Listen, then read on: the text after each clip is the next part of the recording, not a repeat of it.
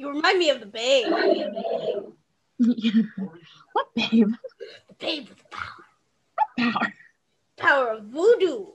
Voodoo? You do remind me of the babe.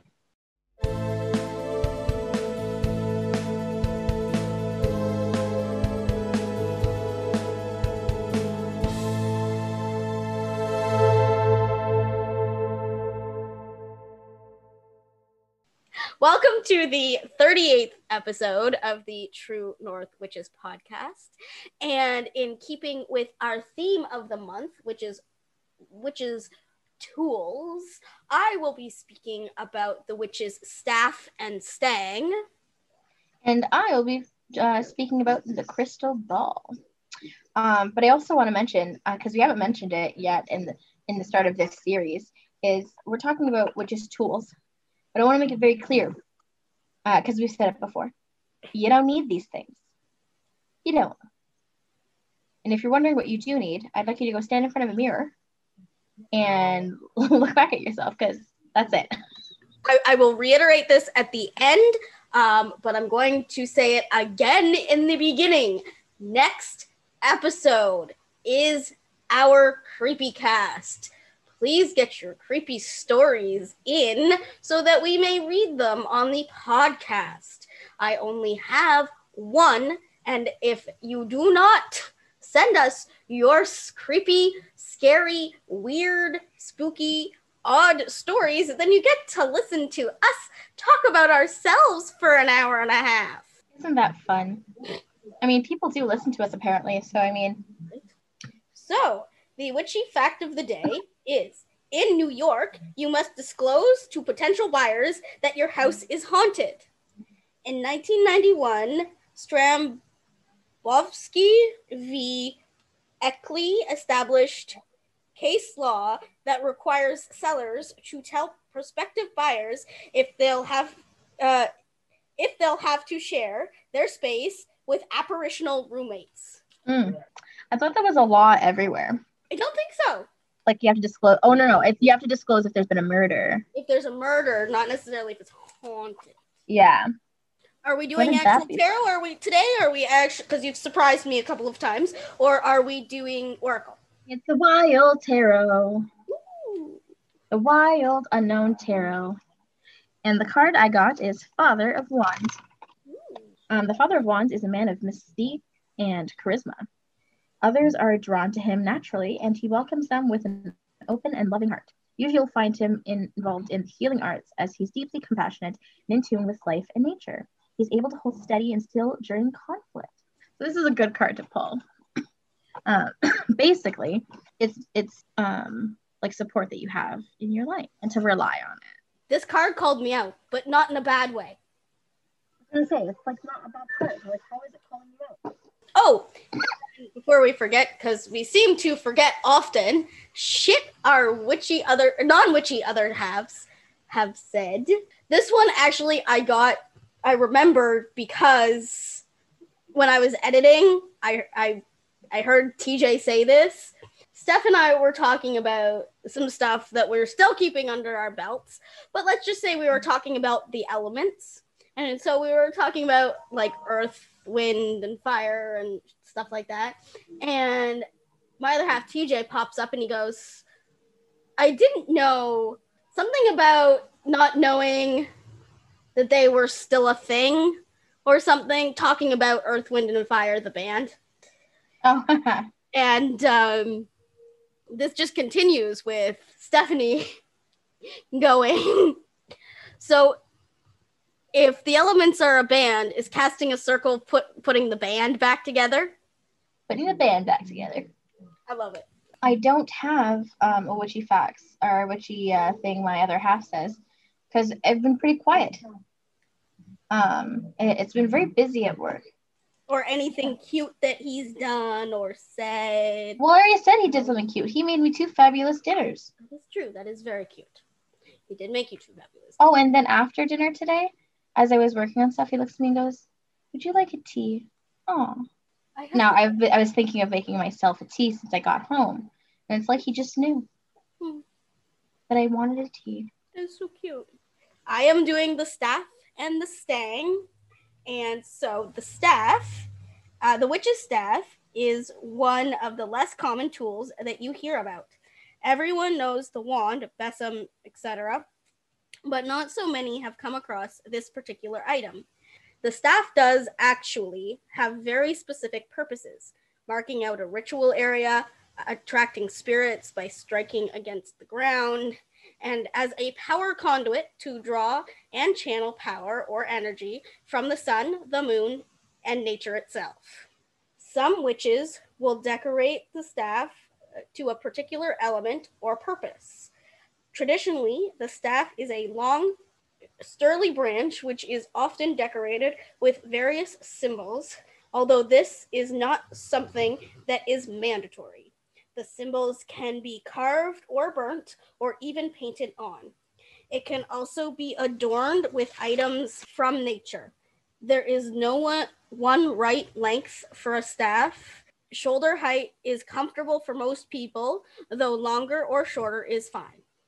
It can be made from any wood, although originally elder or rosewood were the most common. Uh, and that was from psychicrevelation.com. The staff is typically associated with power and authority, and in some traditions, only the high priestess or high priest carries one. In other traditions, anyone may have one. Much like the wand, the staff is considered symbolic of male energy and usually is used to represent the element of air, although in some traditions it symbolizes fire.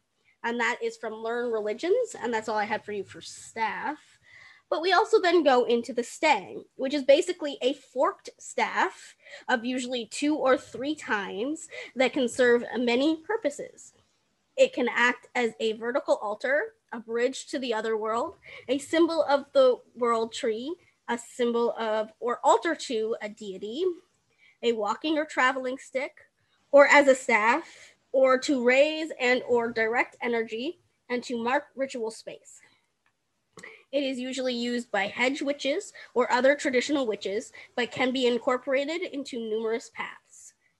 This historic, the historical origins of this tool are not clear. Some say Robert Cochrane invented the tool, but it seems more likely that he just reintroduced the tool to modern day witchcraft and perhaps gave new meaning to the tool. Old woodcuts of witches show them using a forked staff, uh, sometimes riding it, along with other traditional witches' items such as the besom and the cauldron. It is possible that the staff shown was related to a cooking stick, hay fork, distaff, or another common tool. One possible origin of the term stang comes from the Old Norse language and can be roughly translated as staff, pole, or rod. Others speculate that it comes from the Old English English language and shares a similar root with the word distaff. In modern use, the stang is often made of ash or another wood symbolic of the world tree, such as rowan, yew, yew or hawthorn. It is not uncommon to see other woods being used for their uh, various properties the wood used really depends on what the stang's primary use will be and the personal preference of the witch making it. Some use fallen branches and may not even know what wood the fallen branch is, seeing the branch as a gift from nature. Others choose to connect with a tree and cut a branch from it, wishing the specific energies and bond with the, with the tree. Again, it comes down to personal preference. There is no set size for a stang, as with a regular staff as well. While they are usually staffs, some choose to make smaller, almost wand sized stangs. The huge stangs are usually uh, coven tools in traditional witch uh, witchcraft. A solitary might instead take a a solitary might instead like to use a small walking stick type or even a wand type, depending on what they want to use their stang for, where they practice, and how portable they need their stang to be. A stang often ends in a natural two pronged fork, although sometimes a three pronged fork is used. Larger stangs are sometimes topped with a skull with antlers or horns, or just the antlers or horns to make the fork. Metal tines can also uh, be added instead of the natural fork. The bottom of the stang can sometimes be covered with a metal point or the wood slightly sharpened to make it easier to drive into the ground during ritual. Stangs can be decorated in various ways. Natural decorations such as bones, beads, feathers, fur, leather, shells, cotton ribbon, or string are common. It can also be stained, painted, sanded, carved, or burned with symbols or patterns. Of course, it can be free of any decoration as well. How it is decorated will depend on what it will be used for, uh, the personal symbolism the witch chooses, and individual taste. The stang is rich in many layers of symbolism. As a symbol of the world tree, the top fork can represent the upper world, the middle staff section, the middle world, and the end, which is driven into the earth, the lower world. Two prongs can also represent feminine energies. The staff masculine energies, the uh, the whole, the union between the two. It can also symbolize union between the sky and earth or wrong, one prong of the fork can symbolize feminine energies, the second prong masculine, and the staff creation uh, manifest. The two prongs can also represent duality, dark, light, sun, moon, sky, earth, seen, unseen, physical world, spiritual world, life, death, etc. While the middle section of the staff can represent balance between the two, it is a symbol of union, cycles, and transformation. Some see the stang as a totally masculine tool, especially when used as a symbol of or altar to a god.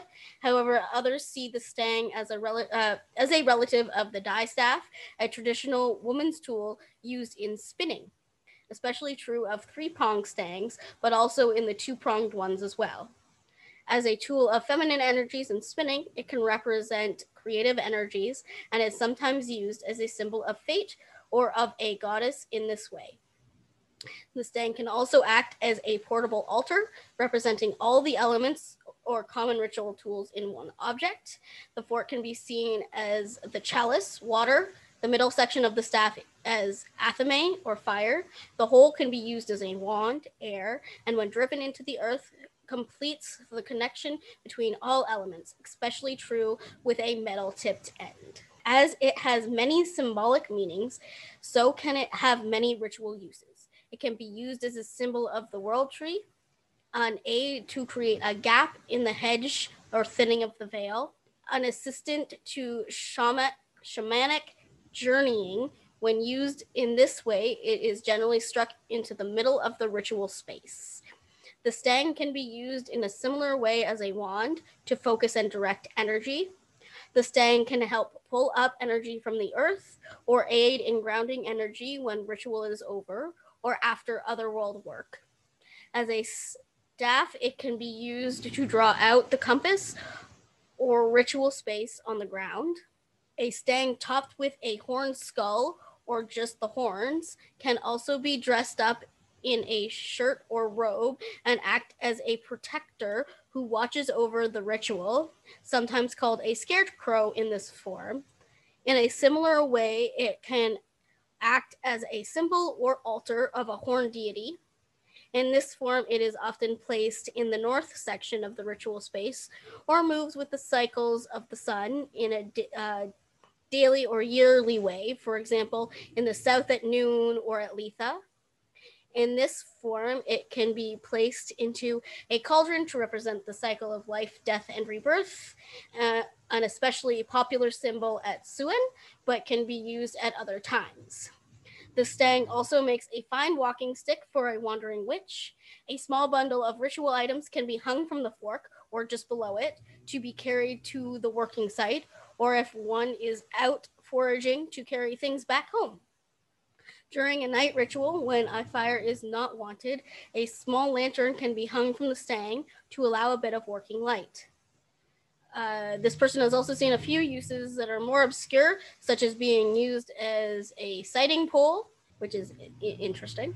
Uh, usually, the stang is decorated for times of celebration, especially when it is serving as an altar or representation of the world tree or of a deity. For example, after erecting the stang in the ritual space on Beltane, it could be decorated with garlands or flowers and ribbons, or a wreath and other evergreens at Yule. Libations or other offerings can be left at the base of the stang.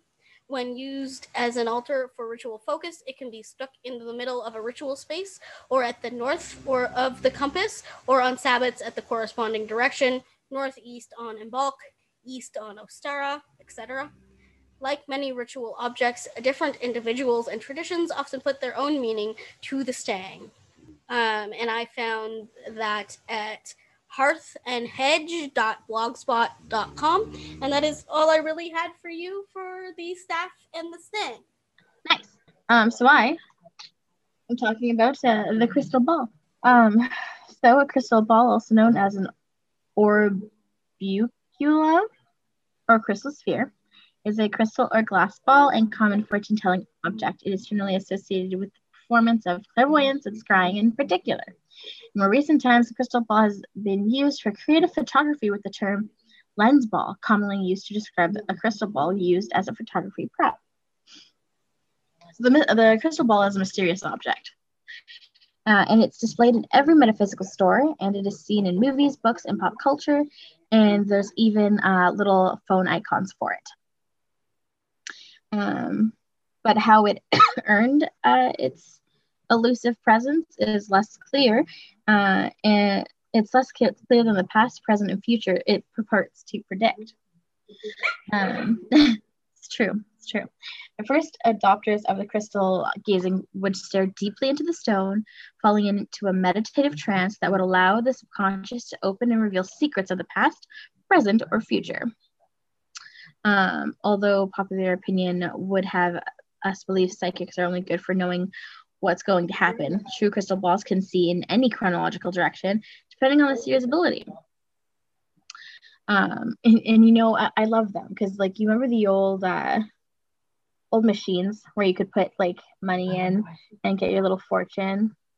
With the people in, like, not the actual. The, it, the one I'm specific, the one I'm thinking about is the guy. It's a yeah, I don't know what it's animatronic. called. Yeah, yeah, yeah. And he's sit there. He's got his crystal ball, and it gives you like a fortune, and then your lucky numbers. It was like the great something. Yeah, and it started with a Z. Z- oh, Zafar. please, someone let us know because I'm not cutting this part out. I would like, Mhm. I would like to know. Please email us if anyone remembers that. I feel like we're kind of old in saying that, but also we are Oh, our demographic for this podcast. Yeah. Um, so the act of gazing into a translucent surface to uh, see prophecy uh, is known. Zoltar, yes, the great and powerful Zoltar.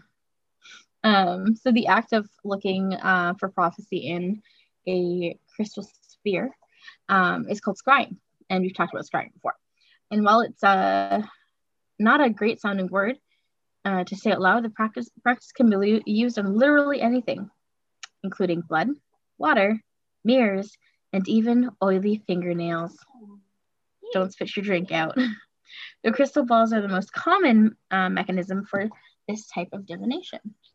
Uh, in the first century CE, Pliny the Elder describes use of the crystal of crystal balls by um, soothsayers, by the 5th century CE, scrying was widespread within the Roman Empire and was condemned by the early medieval Christian church as her- heretical. Uh, Dr. John Dee was noted a noted British um, mathematician, astronomer, astrologer, geographer, and consultant to Queen Elizabeth I, and he devoted much, much of his time to alchemy, divination, and hermetic philosophy, of which the use of crystal balls was often included. Crystal gazing was a popular pastime in the Victorian era. It was claimed to work best when the sun is at its northmost uh, declination. Immediately before the appearance of a vision, the ball was said to mist up from within. The art of or process of seeing is, of course, I said known as scrying, uh, whereby images are claimed to be seen in crystals or other media such as water and are interpreted as meaningful information. The information gleaned then is used to make important decisions in one's life. Example love, marriage, finance, travel, and business. When the technique of scrying is used with crystals or any transparent body, it is known as crystal crystal mancy, crystal mancy, or crystal gazing. Don't know. Apparently, can't read. A crystal ball lies in the um, there's a crystal ball that lies in a scepter of Scotland that is said to have been originally possessed by pagan druids. Uh, so this is like some places where there's actual like crystal balls. Um, Philadelphia's University of Pennsylvania Museum of Archaeology and Anthropology, also called Penn Museum for short, displays the third largest crystal ball as the central object in its Chinese rotunda. Weighing 49 pounds, the sphere is made of quartz crystal from Burma and was shaped through years of constant rotation in a semi cylindrical container filled with emery, garnet, garnet powder, and water. The ornamental treasure was purportedly made for the Empress Dowager Xi during the uh, Qing dynasty the 19th century, but no evidence as to its actual origins exist. Some, some archaeologists one day found this big ass crystal ball. I want a big ass crystal ball. In 18, 1988, the crystal ball and an ancient Egyptian statue, which depicted the god Osiris, were stolen from the Penn Museum, but were recovered three years later with no damage done to either object. Joseph Smith claimed to use a seer stone in a hat to translate an ancient language reformed Egyptian from golden plates, which is published as the Book of Mormon. um, a crystal ball was among the grave goods of the um, Merovingian, king uh, Childeric uh, the first, who lived uh, during 437 and 481 AD. Uh, the grave goods were discovered in 1653, and in 1831 they were stolen from the Royal Library in France, where they were being kept. Few this items were ever recovered. a um a theme here. Uh, and they get stolen? Yeah. yeah. The crystal ball was not among them. So um, the oldest one found hasn't been recovered, still missing. Oh, shit. Many cultures utilize some form of ancient crystal healing or divination. The most obvious association with the crystal ball comes from the Middle Ages, which lasted from around the time the Druids disappeared until the Renaissance in the 15th century. Though its path is murky, the crystal ball was thought to be used throughout the medieval period by Anglo Saxons as both a means of magic and a flashy fashion accessory, a type of middle age bling, so to speak. Someone even suggests that the mythical magician Merlin chose to tote around a beryl ball for those times King Arthur needed an emergency reading. During this time, crystal spheres set in wire fastings were used as symbols of power, class status, and possibly a magic talisman that warded off sickness and evil. During excavations of middle, middle uh, medieval graves in Kent, these crystal ball amulets were found in several graves of wealthy women and a few men between their knees, along with other possessions that indicated their wealth. Um, the Oxford Illustrated Dictionary of Medieval England guesses that the crystal balls could have pointed to associations with pagan cults. Uh, following the reign of significance in the Middle Ages, the crystal ball gained notable recognition in the 16th century because of John Dee, a royal advisor to Queen Elizabeth I. Uh, Dee was interested in the occult but had no luck as a medium himself. After meeting a traveling scryer named Edward Kelly, the two began to conduct scrying sessions, during which they would claim to visualize and communicate with angels and sometimes demons through a dark obsidian crystal ball. Ooh, Sounds pretty. Dee kept. Uh, fasti- yeah, me too. Dee kept, a fast- kept fastidious notes on these ball-bound conversations, believing that angels were a direct line to God, and eventually leading him to create the Enochian or angelic language. Enochian. Enochian, sorry. His partner in scrying, however, claimed that he had received a message from an angel that the two men must share everything, including their wives. Shortly after that, their relationship dissolved for good, though there was one diary entry that somewhat confirms an actual wife swap did occur. The angels made me do it. As more modern high profile crystal ball counselors, um, Jeane Dixon was gifted a crystal ball at an early age, developed seeing powers, and became something of a celebrity psychic for her sometimes on the mark political predictions. Most notoriously, she correctly uh, saw in the 1956 issue of Prada or Parade magazine that a Democratic president would be elected and then assassinated. Example, um, said president being John F. Kennedy. That's not to say that she was already correct in her guesses, uh, always correct in her guesses. A number were outrageously wrong.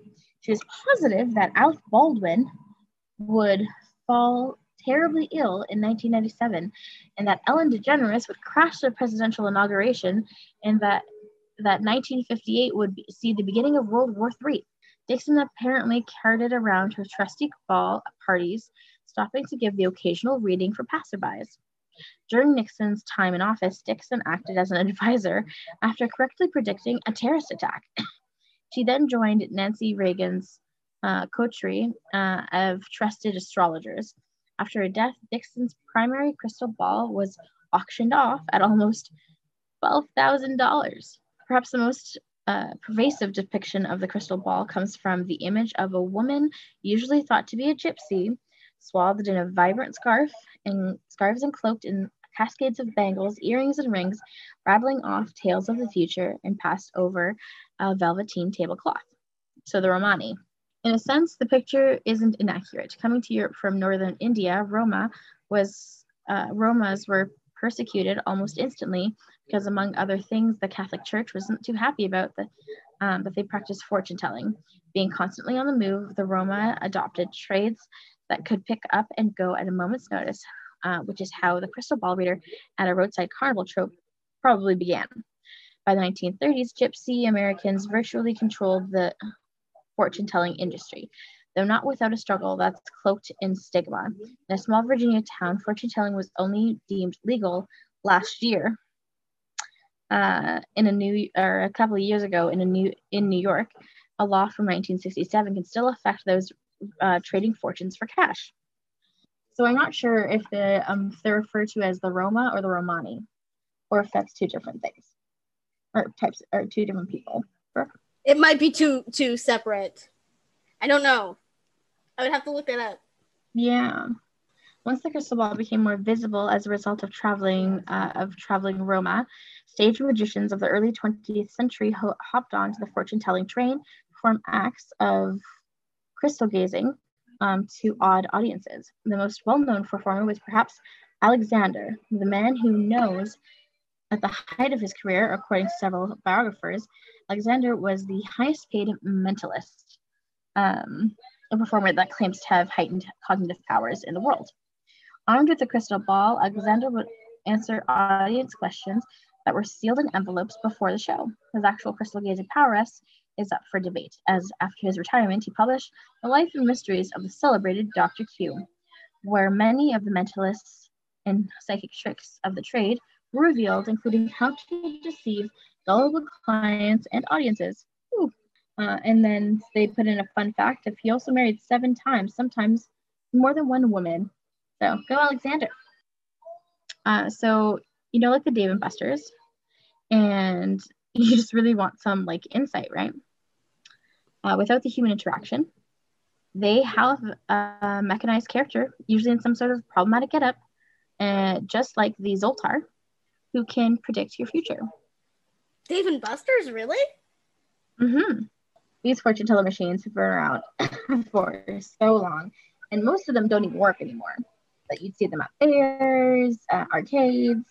Um, the one that I happen to use, the uh, Zoltar one, um, was at the Ripley's Believe It or Not in Niagara Falls uh, when we went back in September when things opened up. so, crystal balls in pop culture.